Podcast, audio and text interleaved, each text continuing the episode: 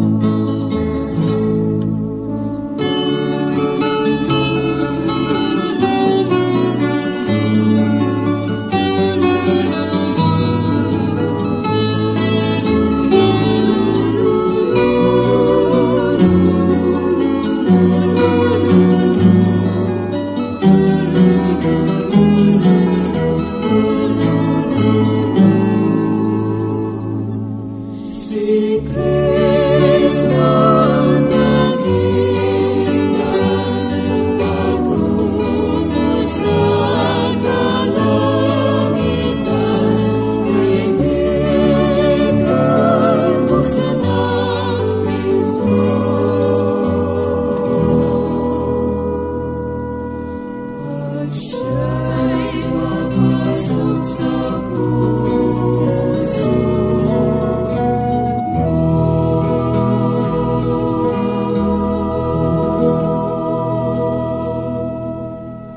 po kayo kaibigan? Sana po ay nasa maayos at mabuti kayong kalagayan at handang makinig ng salita ng Panginoon.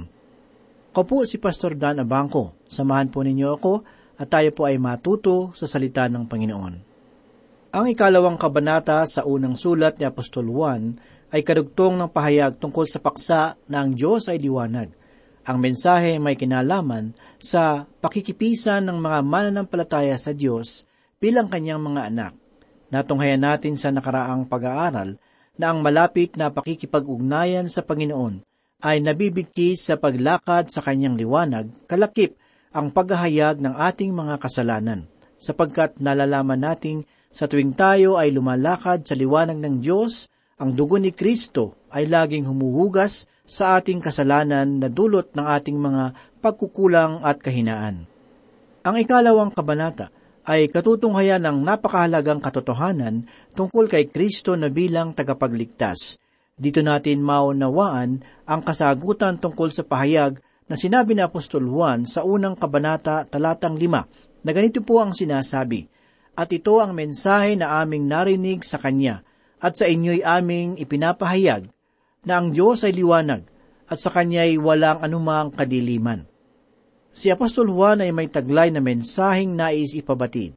Ang mensaheng iyon ay tungkol sa mensahe ng biyaya ng Diyos na nagsasabing ang isang makasalanan na karapat-dapat sa apoy ng kaparusahan ay mayroong pag-asa at kaligtasan sa pamamagitan ng pananampalataya kay Kristo.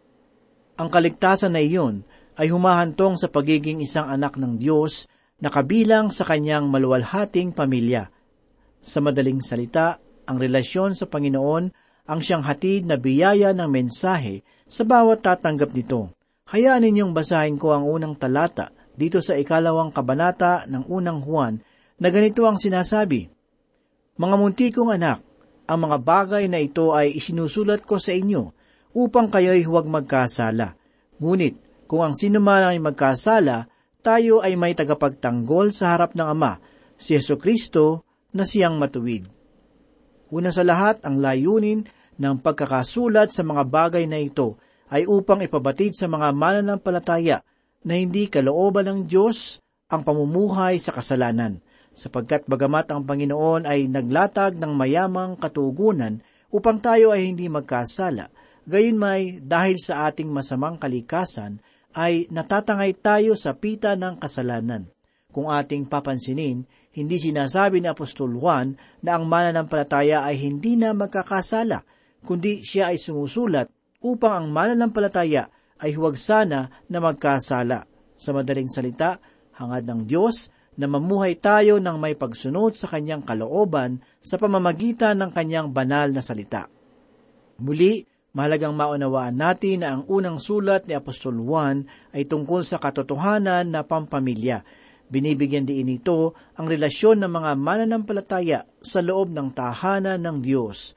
Sinabi ko ito sapagkat may mga tagapagturo at mga ngaral na natutuon sa tinatawag nilang katawan ng katotohanan. Ang katuroang ito ay tungkol sa pagiging isa ng bawat mananampalataya sa iisang katawan na walang iba kundi ang iglesia. Ito ay git nating maunawaan sa liham ni Apostol Pablo sa mga taga-Efeso. Walang anumang masama sa katuroang ito, gayon may mahalagang maunawaan rin natin na tayo ay nasa tahanan ng Panginoon at ang ating relasyon sa isa't isa ay lubhang napakahalaga. Ang katagang mga muntikong anak ay kapansin-pansing pahayag. Ito ay nagmula sa salitang Griego na tekniya na maaaring isalin sa katagang mga munting anak na ipinanganak muli. Ang sabi pa sa talata, ang mga bagay na ito ay isinusulat ko sa inyo upang kayo ay huwag magkasala. Hindi natin maipagkakaila na hindi pa natin nararating ang gayong uri ng kalagayan. At bagamat may mga tao na nagsasabing narating na raw nila ang landas ng hindi pagkakasala, gayon may ang katotohanan ng talata ay hindi pa rin natin mapapasubalian. Naaalala ko tuloy ang kwento tungkol sa isang pastor na nangangaral tungkol sa paksa ng kasalanan. Tinanong niya ang mga kaanib ng simbahan kung mayroon man sa kanila ang makapagsasabing hindi na sila nagkakasala. Walang sino man ang nakapagsalita sa karamihan. Hanggang sa may isang kaanib ang tumayo at nagsabing, Pastor, wala po akong nakita na taong hindi na nagkakasala. Subalit, mayroon po akong nabalitaan na taong gay na daw po ang narating sa buhay. Kaya naman sa pagtataka ng pastor, ay tinanong niya ang lalaki, kung gayon, kaibigan, sino iyon? Ang tugon ng lalaki, siya po ang dating asawa ng asawa ko. Namatay na po ang lalaking iyon. Gayon may gusto ko pa rin malaman kung totoo ang sinasabi ng asawa ko. Isa pang pangyayari ang nakatawag ng pansin tungkol sa paksang ito. Mayroong isang batang babae na anak ng isang pastor ang nagtanong sa kanyang ama tungkol sa kanilang kapitbahay na may apat na anak. Ang sabi ng batang babae, Alam niyo po itay, yung ama ng apat na bata ay laging nananalangin sa kanyang mga anak. Ganoon ba anak? Abay mabuti yan. Tugon naman ng pastor sa kanyang anak. Subalit itay, idinadalangin po ng tatay nila na sana bumait na po yung kanyang mga anak at huwag na silang makagawa ng masama. Biglang sagot naman ng batang babae. Kung gayon, mas mabuti yun anak. Masayang sagot ng pastor. Saglit na nananahimik ang batang babae sa tugon ng kanyang ama at nang hindi pa nito mapigilan ang iniisip na salita, sinabi nito, Subalit ama, kahit na ganun ang panalangin ng kanilang ama, nakagagawa pa rin po ng mali ang kanyang mga anak. Hindi pa rin po sinagot ng Diyos ang kahilingan ng kanilang tatay. Kaibigan, kung magiging tapat lamang tayo sa ating sarili, ay makikita nating hindi pa natin nakakamit ang ganap na kabanalan. Hindi pa ito lubusang tinutugon ng Panginoon sa ating kasalukuyang buhay. Ang sabi ni Apostol Juan, Mga muntikong anak, ang mga bagay na ito ay sinusulat ko sa inyo upang kayo'y huwag magkasala. Hindi kalaoban ng Diyos ang pagkakasala ng isang mananampalataya. Matutunghayan natin sa mga susunod na pag-aaral doon sa ikalimang kabanata ng unang sulat ni Juan, talatang labing walo, na ang sinumang ipinanganak ng Diyos ay hindi na dapat mabuhay sa pagkakasala. Ang sabi ni Apostol Juan, alam natin na ang sinumang ipinanganak ng Diyos ay hindi patuloy na nagkakasala. Subalit ang ipinanganak ng Diyos ay nag-iingat ng kanyang sarili, ni hindi siya ginagalaw ng masama. Unang Juan 5:18. Ang pangyayari sa buhay ng alibugang anak ay mabuting halimbawa para sa paksang ito. Nalalaman natin na noong siya ay bumalik sa tahanan ng kanyang ama, ay nakasumpong ng mabuting pagtanggap. Hindi na siya bumalik sa tahanan ng mga baboy upang doon ay magpakasaya, kundi nanatili siya sa tahanan ng kanyang ama at doon namuhay.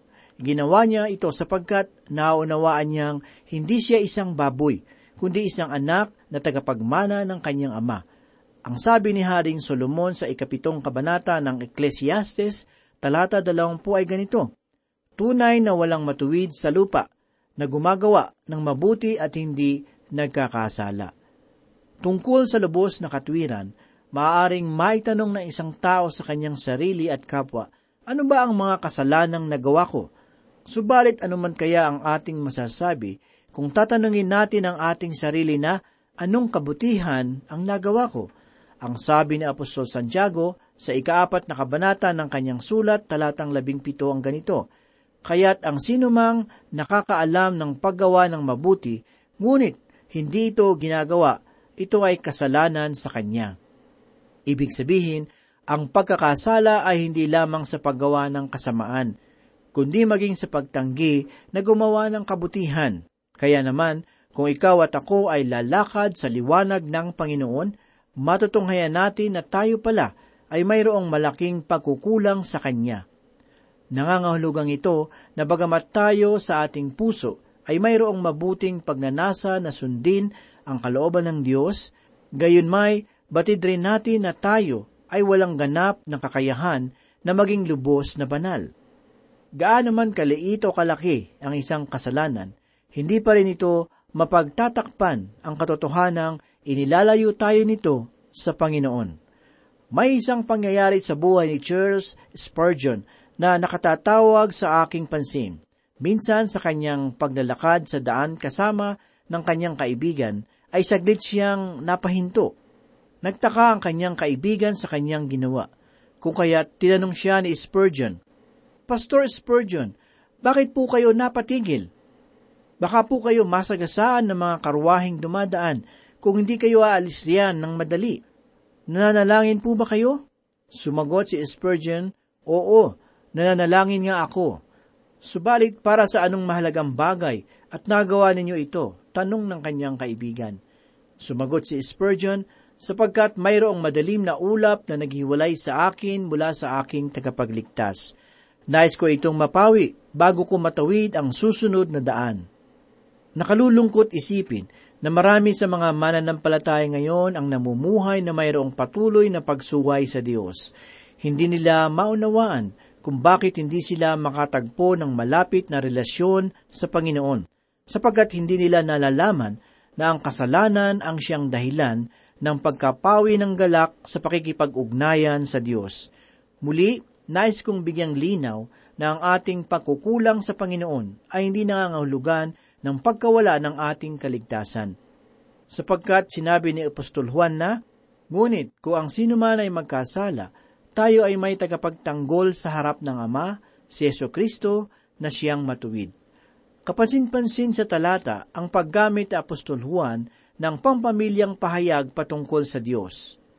Ginamit niya ang katagang Ama upang ipabatid sa mga mananampalataya na bagamat tayo ay nagkakasala sa Panginoon, hindi nito pinaglalaho ang ating kalagayan bilang kanyang mga anak. Sa makatuwid, dapat nating maunawaan na ang ating kaligtasan ay nananahan sa ginawa ni Kristo para sa ating buhay at hindi sa ating mga gawa. Wala tayong maidaragdag sa ginawa ng Panginoon para sa ating buhay. Ang kanyang ginawa para sa atin ang siyang sapat na kailangan upang tayo ay maligtas. Subalit kung ikaw at ako ay lalakad sa liwanag ng katwiran ng Panginoon, dapat nating maunawaan ang isang bahagi ng katotohanan. Ang sabi ni Apostol Juan ay ganito, Ngunit kung ang sino man ay magkasala, tayo ay may tagapagtanggol sa harap ng Ama. At sino ang tagapagtanggol na iyon? Ang sabi ni Apostol Juan, siya si Yesu Kristo na siyang matuwid. Ang salitang tagapagtanggol ay nagmula sa salitang Griego na parakletos. Ang salitang ito ang siya ring ginamit para sa salitang mga aliw doon sa Ebanghelyo sangayon kay Apostol Juan. Ang mga aliw roon na tinutukoy ay walang iba kundi ang banal na espiritu. Ibig sabihin, ang isang mananampalataya ay mayroong dalawang takapagtanggol. Ang una ay naroroon sa langit, walang iba kundi ang Panginoong Hesus. At ang ikalawa ay narito sa lupa sa pamamagitan ng banal na espiritu. Ang salitang parakletos ay isang legal na salita. Ito ay nangangahulugang literal ng katuwang sa oras ng pangangailangan. Ipinagkaloob ito sa atin ng Panginoon upang ang ating kaligtasan ay mapagtibay at maingatan laban sa diablong umuusig sa ating pananampalataya. Ang sabi sa ikalabing dalawang kabanata sa Aklat ng Pahayag talatang sampu ay ganito, sapagkat itinapo na ang tagaparatang sa ating mga kapatid na siyang nagpaparatang sa kanila sa harapan ng ating Diyos araw at gabi. Si Satanas ang siyang tagapag-usig sa ating pananampalataya. Ginagawa niya ito sa harapan ng trono ng Diyos araw at gabi. Ito ay maihahalin tulad sa pangyayaring naganap sa buhay ni Job doon sa lumang tipan. Subalit sa tuwing si Satanas ay humahakbang papalapit sa trono ng Panginoon upang ang mga mananampalataya ay usigin, ang Panginoong Hesus ay humahakbang rin papalapit sa trono upang ipagtanggol ang ating kalagayan. Ang kanyang pagharap roon ay masigit na makapangyarihan kaysa kay Satanas. Gayunmay, sa kabila ng katiyakang ito, ay marami pa rin sa mga mananampalataya ang nababagabag ng presensya ng Diablo. Tayo po ay magpatuloy at basahin natin ang ikalawang talata. Siya ang kabayaran para sa ating mga kasalanan at hindi lamang para sa atin, kundi para din sa kasalanan ng buong sanlibutan. Ang salitang kabayaran dito sa talata, sangayon sa paggamit ni Apostol Juan, sa kanyang sulat ay may pagkakaiba sa paraan ng paggamit ni Apostol Pablo sa aklat ng Roma. Sapagkat sa Roma, ang literal na kahulugan ng salita ay luklukan ng awa. Ngunit dito sa unang sulat ni Apostol Juan, ang kahulugan ng salita ay kabayaran. Sa madaling salita, ang ating kasalanan ay binayaran na sa pamamagitan ng paghihirap ni Kristo na siyang naging kabayaran para sa ating kasalanan. Bukod pa rito, kung maingat nating susuriin ang unang talata, matutunghayan natin na hindi sinabi ni Apostol Juan na kung sino man ay magsisisi, kundi kung sino man ay magkasala. Ibig sabihin, bago pa lamang magsisi ang isang mananampalataya sa kanyang nagawang kasalanan, ang Panginoong Hesus ay naroon na sa trono ng kalangitan upang tayo ay ipagtanggol laban sa pangungutya ni Satanas. At dahil sa tapat na pagtatanggol sa atin ni Heso Kristo, inilalagay ng banal na Espiritu sa ating puso ang pagnanais na ipahayag ang ating mga nagawang kasalanan. At tulad ng ating natunghayan sa nakaraang pag-aaral, ang tunay na pagsisisi ay yaong pagpapahayag ng ating mga kasalanan sang ayon sa katotohanan ng nakikita ng Diyos ang ating buhay. Naniniwala akong ang tunay na anak ng Panginoon ay mayroong pagnanais na bigyang kaluguran ng Ama, at kung siya man ay mayroong pagkakasala, ang kanyang kapahayagan ay maihahalin tulad sa sinabi ng mga awit sa ika-isang daan at tatlumpu at siyam na kabanata ng mga awit, talatang dalawampu at tatlo at dalawampu at apat. Ganito po ang sinabi, Siyasatin mo, O Diyos, at alamin mo ang mga pag-iisip ko, at tingnan mo kung mayroong anumang lakad na kasamaan sa akin, at patnubayan mo ako sa daang walang hanggan. Kaibigan, kung ikaw ay isang mananampalataya, ikaw ay kabilang sa pamilya ng Diyos. Hindi ko alam kung anong patakaran ang sinusunod mo upang ang pananampalataya kay Kristo ay iyong maipamuhay. Subalit sa kabila nito, nais kong malaman mo na hindi nais ng Panginoon na matulad ka sa isang computer na binubuhay ng mga inilagay na programa. Ang nais ng Diyos ay taas-pusong paglakad sa kanyang liwanag. Ito ang dahilan kung bakit ang paksa ni Apostol Juan ay nagsimula sa liwanag ng Diyos, sapagkat ito ang saligan ng ating paglakad sa katotohanan. Tayo po ay magpatuloy at basahin natin ang ikatlong talata. At sa ganito'y nalalaman natin na siya'y kilala natin kung tinutupad natin ang kanyang mga utos.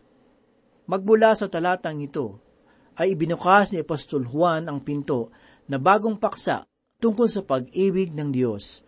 Ang pag-ibig ang siyang puso sa buong sulat na ito.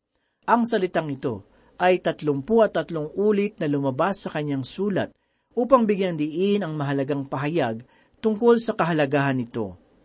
Una sa lahat, nais kong bigyang linaw na ang talatang ito ay walang kinalaman sa tiyak na kaligtasan ng isang mananampalataya – sapagkat si Apostol Juan ay nangungusap tungkol sa katiyakan ng mga mananampalataya sa loob ng tahanan ng Diyos.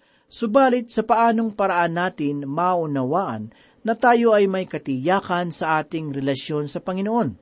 Ang sagot ni Apostol Juan ay may kinalaman sa ating pagtalima sa kautusan ng Diyos. Ang kautusang ito ay hindi tumutukoy sa sampung utos, sapagkat si Apostol Juan ay hindi nangungusap tungkol sa anumang legal na usapin, kundi sa mga bagay sa loob ng pamilya ng Panginoon. Ang sangpong utos ay pinagkaloob sa isang bansa at ito rin ang siyang ginawang saligan ng mga batas na binuo ng mga kasalukuyang bansa. Ang sangpong utos ay para sa mga hindi mananampalataya. Ngunit ang Diyos ay mayroong utos na para sa kanyang pamilya. Ilan sa mga halimbawa nito ay ating makikita sa ikaanim na kabanata ng liham ni Pablo sa mga taga-Galasya, talatang dalawa. Ang sabi ni Pablo ay ganito, Dalhin ninyo ang mga pasanin ng isa't isa at sa gayon ay matutupad ninyo ang kautusan ni Kristo. Ang sabi rin sa ikaapat na kabanata ng unang Tesalonika talatang dalawa ay ganito, sapagkat batid ninyo kung anong mga tagubilin ang ibinigay namin sa inyo sa pamamagitan ng Panginoong Hesus. Ilan pa sa mga kautosang tulad nito ay ating mababasa sa huling kabanata ng unang Tesalonika. Mga dalawampu at dalawang kautusan ang ating makikita sa kabanatang iyon, at ilan sa mga pahayag nito ay nagsasabi na magalak tayong lagi sa Panginoon. Ibig sabihin, mahalagang maipamalas natin ang kagalakan ng pananampalataya kay Kristo Sinabi rin roon ang kautusang manalangin tayong walang patid. Ibig sabihin, dapat nating panatilihin ang pag-uugali ng paglapit sa Diyos. Sinabi rin ni Pablo, huwag nating patayin ang ningas ng banal na espiritu. Sa madaling salita, huwag tayong tatanggi sa kalooban ng Panginoon. Ito ang ilan sa mga kautasang ating mababasa sa huling kabanata ng unang Tesalonika – ito ang kautosan ng Panginoong Hesus para sa mga mananampalatayang nagnanais na mapuno ng kagalakan sa kanyang pag-ibig. Ang pagsunod sa mga kautosang ito ang magbibigay sa ating puso ng katiyakan na tayo ay nasa ilalim ng kanyang kalinga. Ang sabi pa ni Apostol Juan, at sa ganito'y nalalaman natin na siya ay kilala natin. Dapat nating malaman na ang bulaang paniniwala na kinakaharap ni Apostol Juan sa sulat na ito ay ang kaisipan ng mga Gnostics. Ang samahang ito ay nagsasabi na sila raw ay mayroong mataas at pambihirang karunungan na hindi taglay ng iba. Subalit bilang tugon, sinabi ni Apostol Juan na ang pinakamataas, pinakamakapangyarihan at pinakamakabuluhan na karunungan sa sansinukob ay ang pagkakilala kay Heso Kristo. Ang pagkakilalang ito ay binibigyang katiyakan ng pagkaunawa at pagsunod sa utos ng Panginoong Hesus. Kung walang pagsunod, ang isang mananampalataya ay hindi makadarama at makakaranas ng katiyakan na siya nga ay nasa pangangalaga ng pag-iingat ng Diyos. Tayo po ay manalangin. O mahabaging Diyos, kami po ay muli nagpapasalamat sa iyo sa oras na ito. Salamat muli sa iyong mayamang salita. Ito ay nagbigay kalakasan ng aming pananampalataya. Ikaw ang gumabay at pumatnubay sa amin at tulungan mo kami na maging masunurin sa iyong mga salita. Ito po ang aming samot dalangin. Sa pangalan ni Jesus. Amen. Sa iyo